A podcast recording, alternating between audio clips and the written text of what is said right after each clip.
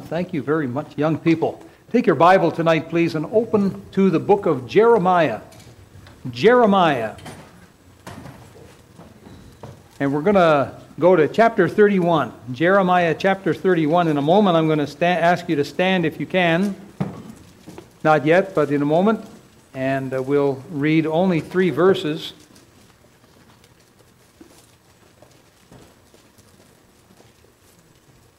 Now, Jeremiah was a man who stood alone for God in his day. There's the value of one. Wow. You never know the impact that you can have as a believer in your school or in your place of work. You may be the only Christian there. The school, the workplace may be filled with godless people, and you are the single solitary light for Jesus. But it's the value of one. You see, it's when the night is darkest that the smallest of lights shine the brightest.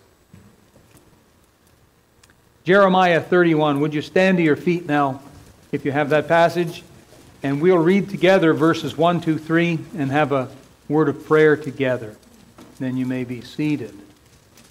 All right, let's begin. At the same time, saith the Lord, will I be the God of all the families of Israel, and they shall be my people.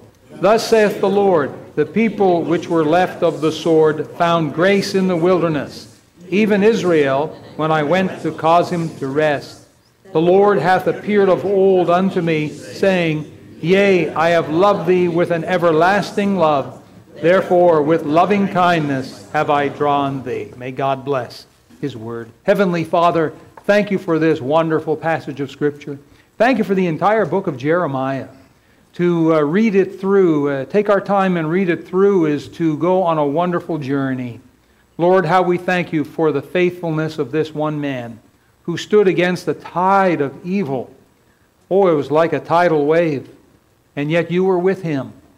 Our Heavenly Father, please speak to our hearts tonight and encourage your people. I pray, Father, for those that are having a bit of a tough time, perhaps at work or at home or in their, their health maybe some problem with their cash flow and they're seriously behind in payments. Could be some other form of trial and testing and persecution that they may be going through. Father, help us all tonight to find grace in the wilderness. In Jesus' name we ask. Amen. Please be seated. The Old Testament book of Jeremiah was written in the last few years when the Jews were still in the city of Jerusalem before the final attack by Babylon and the famous Babylonian captivity, which lasted for 70 years.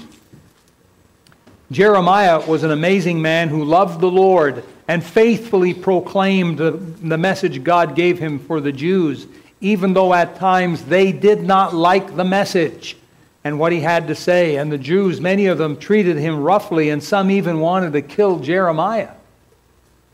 In fact, Jeremiah himself sometimes didn't even like the message from the Lord, and it broke his heart and caused him to weep. And that's why we know him as the weeping prophet, Jeremiah. Now, Jeremiah was not a bold preacher like Elijah or John the Baptist. He wasn't that type. He was a man of weakness. And when God first called Jeremiah to preach his word, Jeremiah actually protested to the Lord and told the Lord he was unfit to serve him because he was so young. He said, I am but a child. Now, that doesn't mean he was seven years of age. He was a grown man, but he felt like a child. But God knew what he was doing and told Jeremiah not to worry because he said, I will be with you. Now, the same is true today when God calls a man or woman to serve him, and particularly in the area of soul winning and letting our light shine. Most all Christians that I know of want to see other people saved, but it's the fear factor that keeps them personally from sharing Christ and being a soul winner. God calls us all to be soul winners and basically tells us, Fear not, for I am with thee. Be not dismayed, for I am thy God. I will strengthen thee, yea, I will help thee, yea, I will uphold thee with the right hand of my righteousness. God knows what He's doing when He calls us. And He's called every single one of us to let our little light shine and to learn to be a soul winner. That's why we have Soul Winners University, folks. If you weren't here yesterday, you can come in two weeks, Saturday, March 30th, 9 o'clock, not 9.05, 9 o'clock, and be part of Soul Winners University. Get the training. Get the training. If you've never taken it before, it'll cost you $10. There are six lessons. And really, honestly, you'll be excited. By the time the lessons are over, you'll be excited to try and use your skills for the Lord. Let's be used of the Lord these days, folks. Well, Jeremiah preached a message of woe and judgment to the Jews of, of Jerusalem. Why? Because the king of Babylon was soon to come and conquer them and take them all away.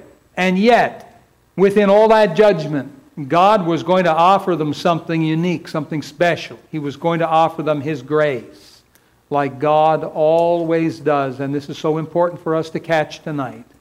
Let this not just be another sermon that might go in one ear and out the other. Let this one catch hold of your heart. There's something here for you tonight. Something very important here was the context of Jeremiah's message because it goes actually far beyond the Babylonian captivity to a future time when Israel will yet again have to go through a time of suffering and judgment. It's called the Seven Years of Tribulation. If you've never heard of it, it's on the prophetic calendar, folks, and it's coming. It's not here yet. It will come and envelop the entire world. I believe, after my years of study of this subject, that central to the theme is Israel. Right now, Israel is still on the back, God's back burner, although, boy, the, we can feel the heat off that back burner, I'm telling you. Israel is really in the news. But when the tribulation time begins, Israel will be front row and center, up on the front burner. They will be back where they were, and God will deal with them. The tribulation time is a time you don't want to have anything to do with. If you're here and you're not saved, you're not born again, you need to get born again. Because Jesus is going to come prior to this seven year tribulation and take all of his children out of the world. It's called a rapture, the catching away of all God's people. It's biblical. You won't find it, though, in the Old Testament, and you won't find it in much of the New Testament. It was only revealed to Paul by Christ later on in the epistles. You won't find it in the gospel. It was a truth revealed in the epistles. You'll find it in 1 Corinthians 15. You'll find it in, um, uh, what's the other chapter? 1 Thessalonians chapter 4. You'll find it there. You'll find it pictured also in the book of Revelation. You'll find it there. You'll find it uh, in Scripture for sure, but the thing is, we need to find Christ first. If you're here tonight and you've never been born again, boy, I tell you, now's your opportunity. After Jesus comes in the clouds, the trumpet sounds, he gathers all his own all over the world, taken up to him. Everyone on the world, the world's surface is unsaved at that point. Everyone left behind is unsaved the tribulation begins. The clock starts ticking. A peace agreement of seven years is signed with the nation Israel. The Antichrist, whom I believe is in the world today, I believe he's alive and well in the world today, and he will really come to the forefront and very quickly begin to take over. Anyhow, that's for another, another sermon, but this coming tribulation is a time when God will purge Israel. It's called a time of Jacob's trouble, referred to as, and um, it's a time when God will win his nation back to himself. And so this is the context. And here we find God's promise in verse 2. Look at it once again. Thus saith the Lord, the people which were left of the sword found, here it is, grace in the wilderness. God is a God of grace. He is. Hallelujah. What is grace? Grace is when God is pleased to give us good things. That is about as simple a definition of grace as I can give you. There's an acronym that was been someone came up with it. It was pretty clever. It says God's riches at Christ's expense. G R A C E. They say that's grace. Well, that's part of what grace is. But the proper and true meaning of grace means that God is pleased and his arms open wide. That's what grace is, and we don't deserve that, folks. We don't deserve that. We deserve punishment. We deserve to be banished from God's sight, not to be welcomed into his family. That's grace.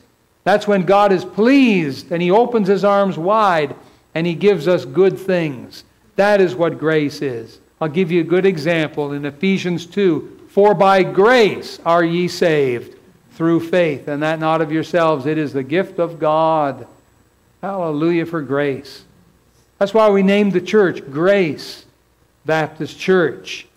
I want to proclaim tonight that our God is a God who delights to give grace in the wilderness. That's the name of the sermon tonight Grace in the Wilderness. Consider with me the story of when the Jews were called out of Egypt to the promised land.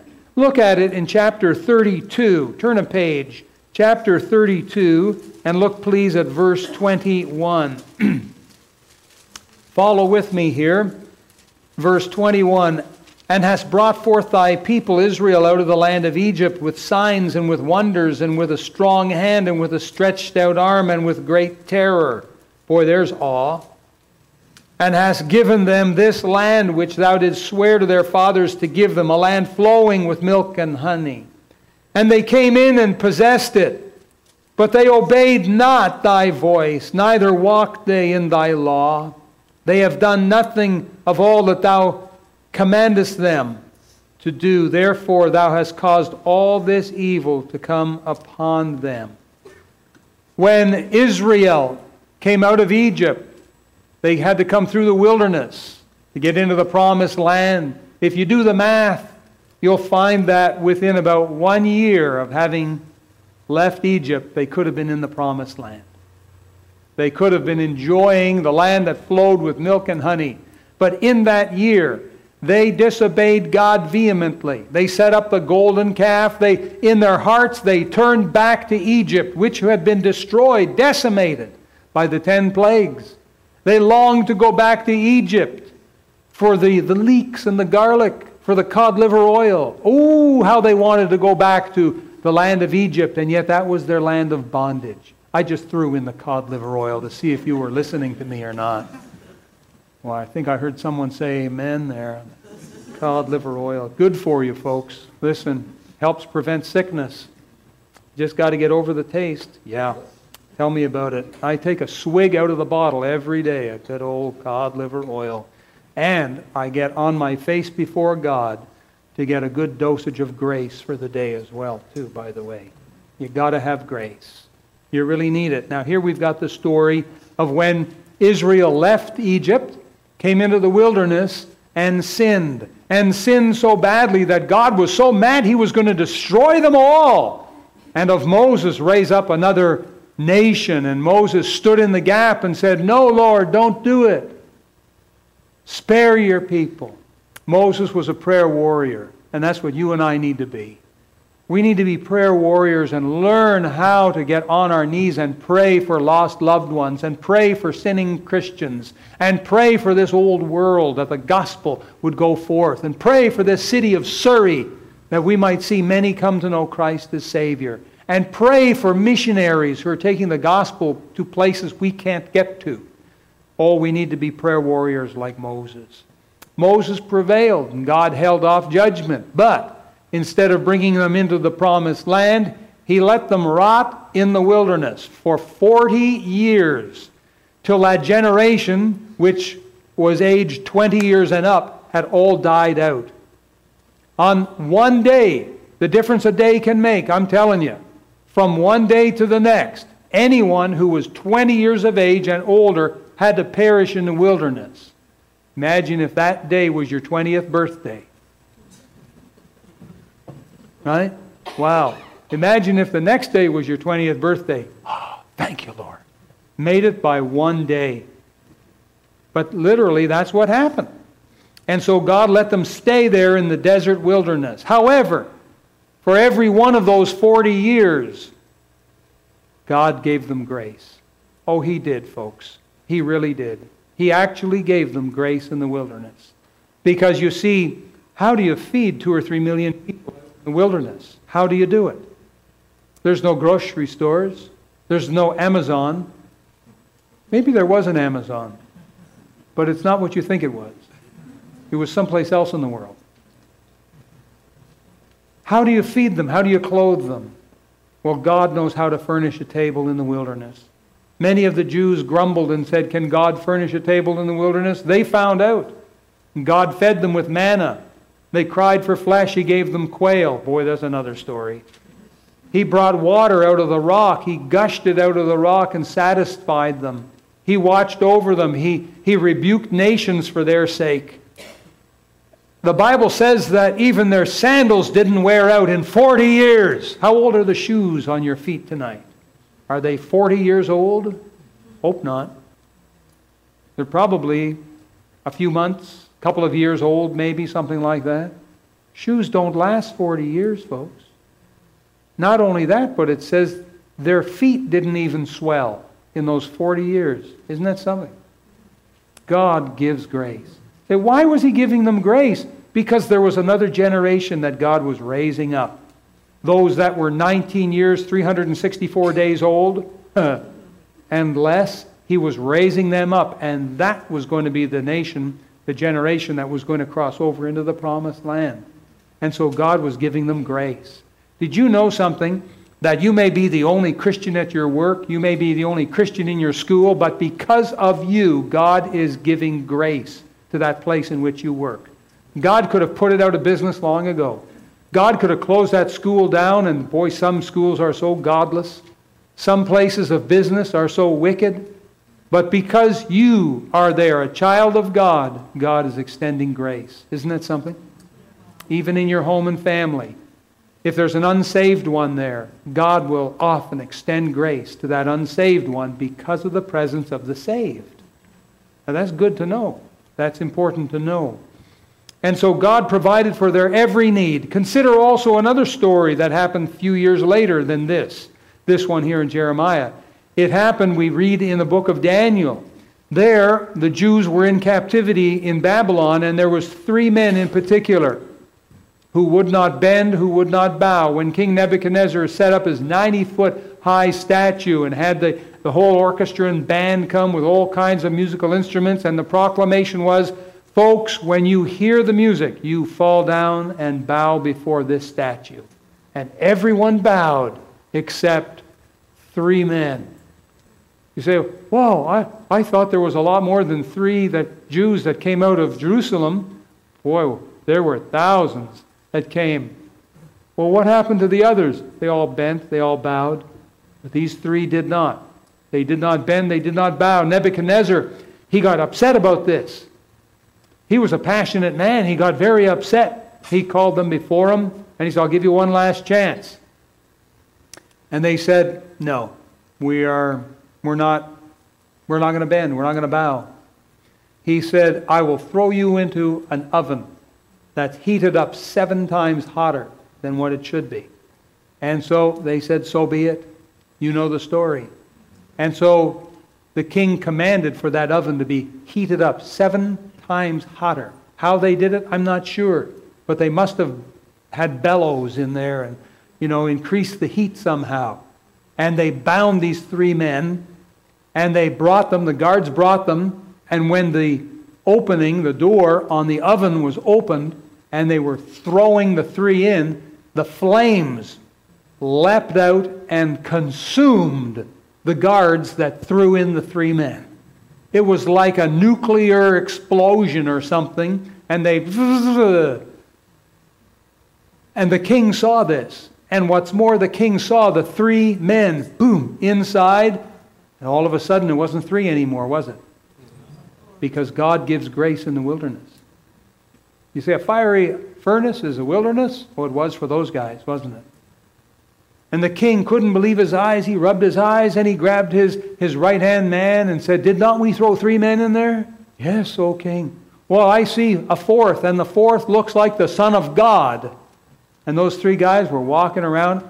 Can you just imagine what they must have experienced? Walking around in there with Jesus. God gives grace. Isn't that the truth? He gives grace. What a story these guys had to tell when they finally came out because the king begged them to come out. Maybe they didn't want to come out. Maybe they thought, hey, why don't you come in here with us? Did you know your prayer closet is a little bit like that? Did you know that? When you get alone with Jesus, you know, sin cannot enter. Did you know that? If you're here tonight and you've got sins you're struggling with, you've got bad habits, maybe habits of uh, speech, you say things you, you know are wrong. Maybe you've got bad habits of uh, you, you uh, put things in your body you know are wrong. Maybe you've got bad habits of, with the eyes and you look upon things you know you shouldn't be looking at. Maybe you've got bad habits in the heart and there's some greeds in there that you know are not right, but you feel helpless and hopeless. They seem to overcome you. Get into the furnace. Get into the presence of the Son of God because these habits die. King Nebuchadnezzar, with all his mighty power, could not cross the threshold and enter into where those three men were. He would have died. And your sin and bad habit cannot live when you get alone with Jesus in your prayer closet. Boy, I encourage you to have a prayer closet. Start tomorrow morning. Oh, listen, it's a wonderful time. It's peaceful and quiet. I was up this morning at four something, and I got alone with the Lord. I prayed so much for today and for you folks and for God's protection and for God's power upon our services. And I prayed for the baptismal service this morning. I prayed for lost people. I prayed for sick people. It's just a wonderful, wonderful time to get alone with Jesus in the prayer closet. But think of these three men that were thrown into a, a fiery wilderness. God gives grace in the wilderness. Aren't you glad? I want to proclaim tonight that God is a God of love and He delights. It's not that He begrudgingly gives, He's excited. He wants to. He delights in giving grace in the wilderness. Hallelujah for that. Now, a wilderness is a barren, deserted piece of land. It's a wilderness. It cannot be cultivated, it cannot be turned into a beautiful garden. It's inhabited. Uh, un, I'm sorry, we, we would say it's uninhabited. Inhabited, I think, is the proper English, I think. But why? Because you can't cultivate it. You can't live there. Maybe if you were an old hoot owl or something, you might be able to survive in the wilderness, but a human cannot. And there are many times in our lives when life feels like a wilderness. What I mean by that is blessings are few, Troubles are many, and God seems kind of distant. But I want you to know that this is a common experience for every Christian.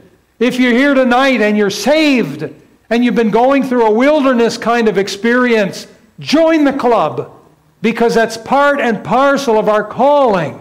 1 Peter chapter 4 and verse 12, Beloved, think it not strange concerning the fiery trial that is to come upon you as if some strange thing happened Take your Bible, please, and turn to the New Testament, to the book of Second Corinthians. Go there quickly with me if you can. Second Corinthians in chapter 12. We're going to look at a wilderness experience that Paul went through.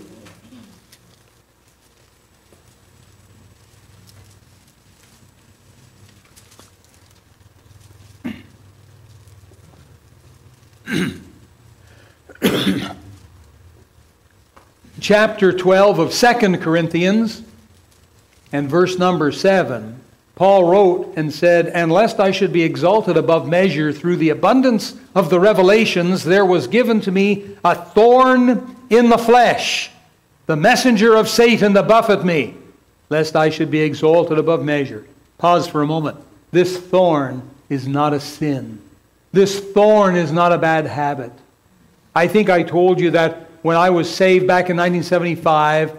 I think it was 75, maybe it was 1976 where this happened. I was saved in 75, but it could have been 1976 when this happened. But a Christian man visited the little church there that, that we were in. He was a visitor there, I think, from the Toronto area. And I got talking to him, and sharing my testimony, and he was telling me and, about uh, his life a little bit, and what he, he did there. And he quoted this verse here, and he said that he too has a thorn in the flesh.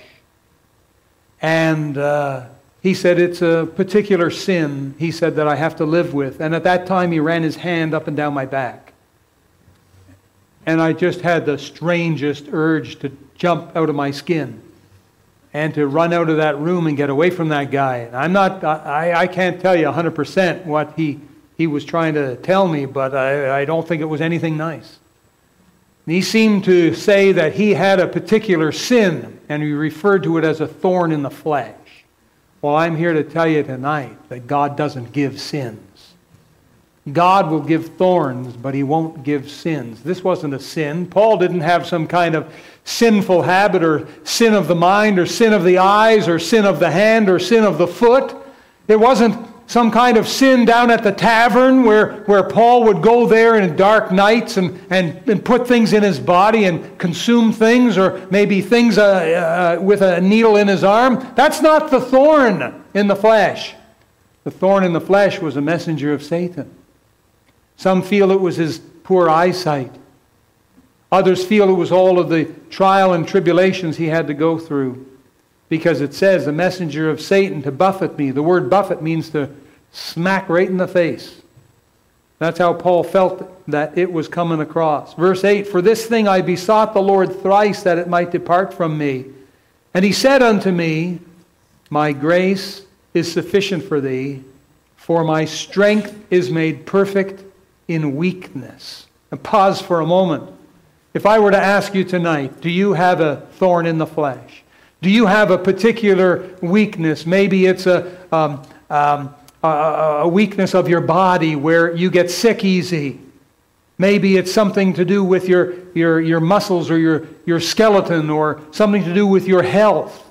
Maybe it's some kind of uh, thing to do with your mind and you have you have a, a, a, problem concentrating, perhaps, or trouble sleeping at night, or some kind of uh, thorn like that.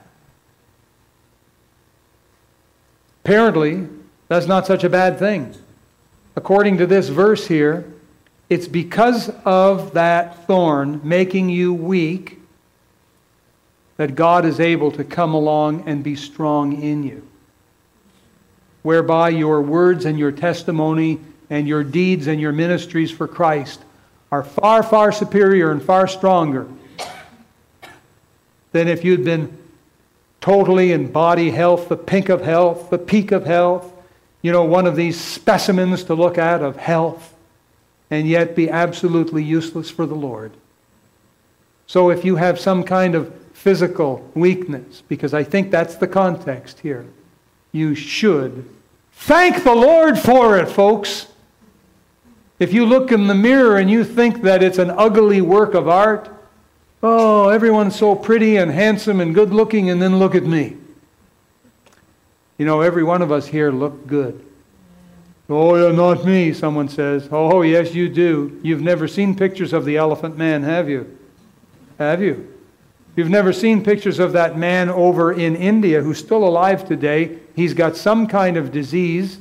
I forgot the scientific name for it but his skin has turned into, you know what barnacles are on the, on the hull of a ship? Have you ever seen that? Those little crustacean things that stick to the hull of a ship and they, they grow and multiply, and it's ghastly looking. His skin looks like that. All over his body, his face. That's what he looks like. You look good. You really look good tonight. You need to take a look and see what others have to go through. You're not doing too bad. Well, the Apostle Paul wrote, he continues, he says, Most gladly, end of verse 9, most gladly, therefore, will I rather glory in my infirmities. Here's why that the power of Christ may rest upon me. I don't advocate that you go and do physical harm to yourself, but if you're in an accident or if you're born some way and you've got some kind of problem, particularly some physical kind of problem, or you think you don't look very pretty or something like that, you just thank the Lord because God has, God has made you the way you are so that He can be more than your sufficiency. You need just a glory, glory in your infirmities that the power of Christ may rest upon you and give you great power. Verse 10 Therefore, I take pleasure in infirmities, in reproaches, in necessities, in persecutions, in distresses for Christ's sake. Folks, that's the wilderness. For when I am weak, then am I strong. Paul was given grace in the wilderness. When Christians go through fiery trials and persecutions, God does not forsake his children. You've got his promise on it in Hebrews 13:5, I will never leave thee nor forsake thee. God gives grace in the wilderness. Hallelujah for that. Now many of you here today have been through wilderness experiences. Many of you have. I know because you've shared it with me. You could stand and you could give testimony of the troubles you've gone through and how the dark days were more than few and they overshadowed your head and how it seemed the devil himself was tempting you and discouraging you and yet somehow you got through. You lived to tell about it. You got through and as you look back on the wilderness, you realize God has given you grace. You had grace to get through. God gives grace in the wilderness. Back in 1945, World War II had pretty much drawn to a close, and the world was in rough shape. I'm thankful I wasn't living in those days, but a young German soldier by the name of Jürgen Moltmann was. He sat broken, devastated inside of a POW camp. POW means prisoner of war. Jurgen was only 19 years old when he was drafted into Hitler's army. As I'm told by eyewitnesses, Hitler had an incentive program for getting young people to join his army. Into a town square, he would back up a truck or have his men back up a truck that had a noose hanging on the back of the truck. And the announcement was made who does not want to join the army? What an incentive plan to join the army. I don't know if Jurgen faced the noose, but he was pressured in 1944 to join. He was 18 years of age, and he was forced to join the army. 1945, he's 19 years old, and he's sitting absolutely devastated in a prisoner of war camp in Scotland. He learned how the cities of his homeland, his hometown was a town called Hamburg in Germany, maybe you've heard of it, and how his homeland had been reduced to rubble, how the people were impoverished. His sleep night after night was filled with repeating nightmares in which the terrors of warfare and the little he had seen were lived over and over in his dreams. It was September of that year when men came to Jurgen's POW camp and showed him and the others photographs of Hitler's concentration camps where the Jews had been murdered.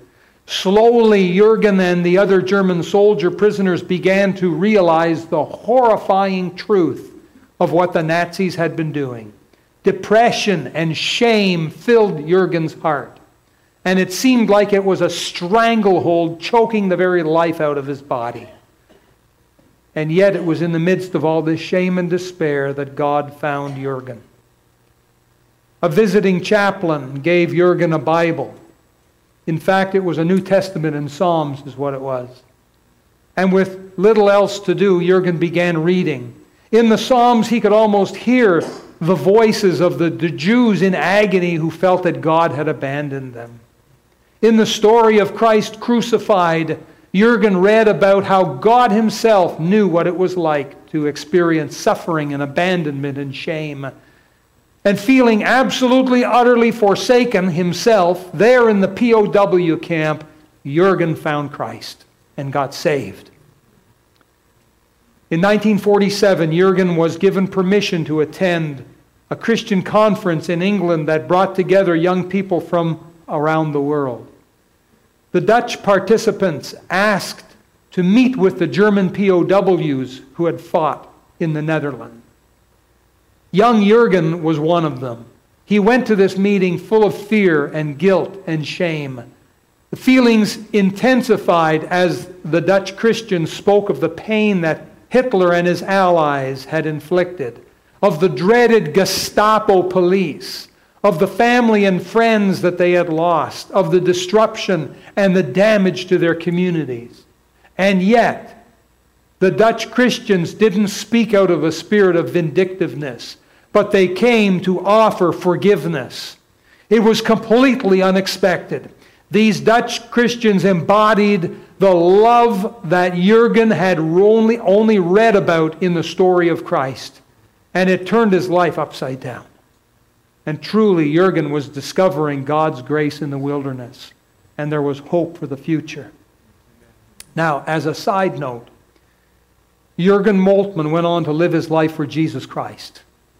He went to Bible college and graduated. He pastored a church for a number of years, and then he went to teach at a Bible college where he spent the rest of his life serving the Lord, teaching and training Christians for God's work.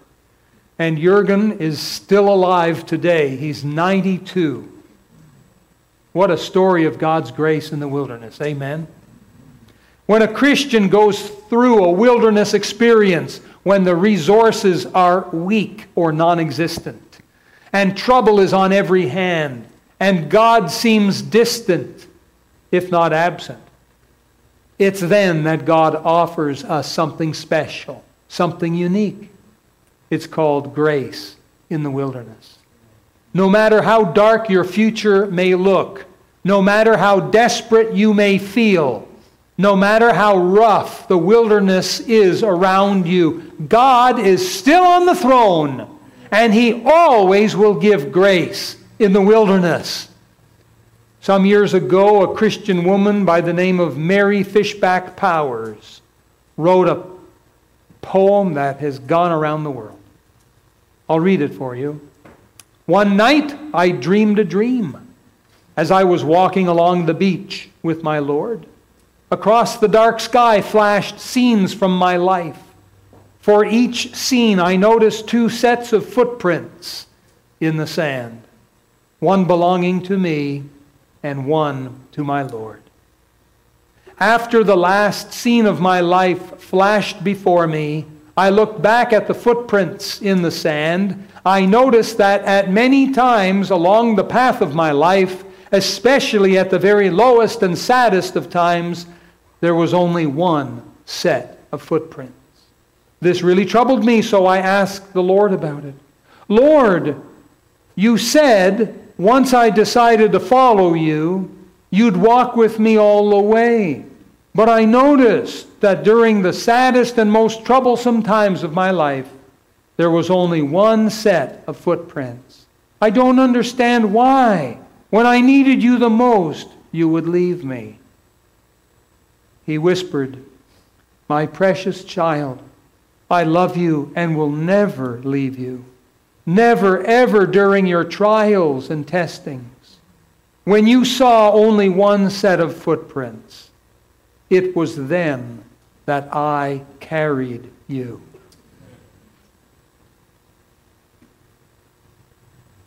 But here's a question Is grace in the wilderness? available for backslidden Christians. I think we'd all agree it's available for faithful Christians. But what about backslidden Christians? What about Christians who've been living their lives for the world and not for God? What about Christians that have turned their back on God and have not been faithful to God and have turned their face more toward the world and their back more toward God? Is there grace for them? The answer is yes, but only if they will look to God for it. Backslidden Christians need to get right with God. You say, oh, those backsliders, oh, they're the most wicked. They, they never come to church. They never read the Bible. They never pray. I got news for you, folks. A lot of backslidden Christians read the Bible, pray, and come to church and they're backslidden.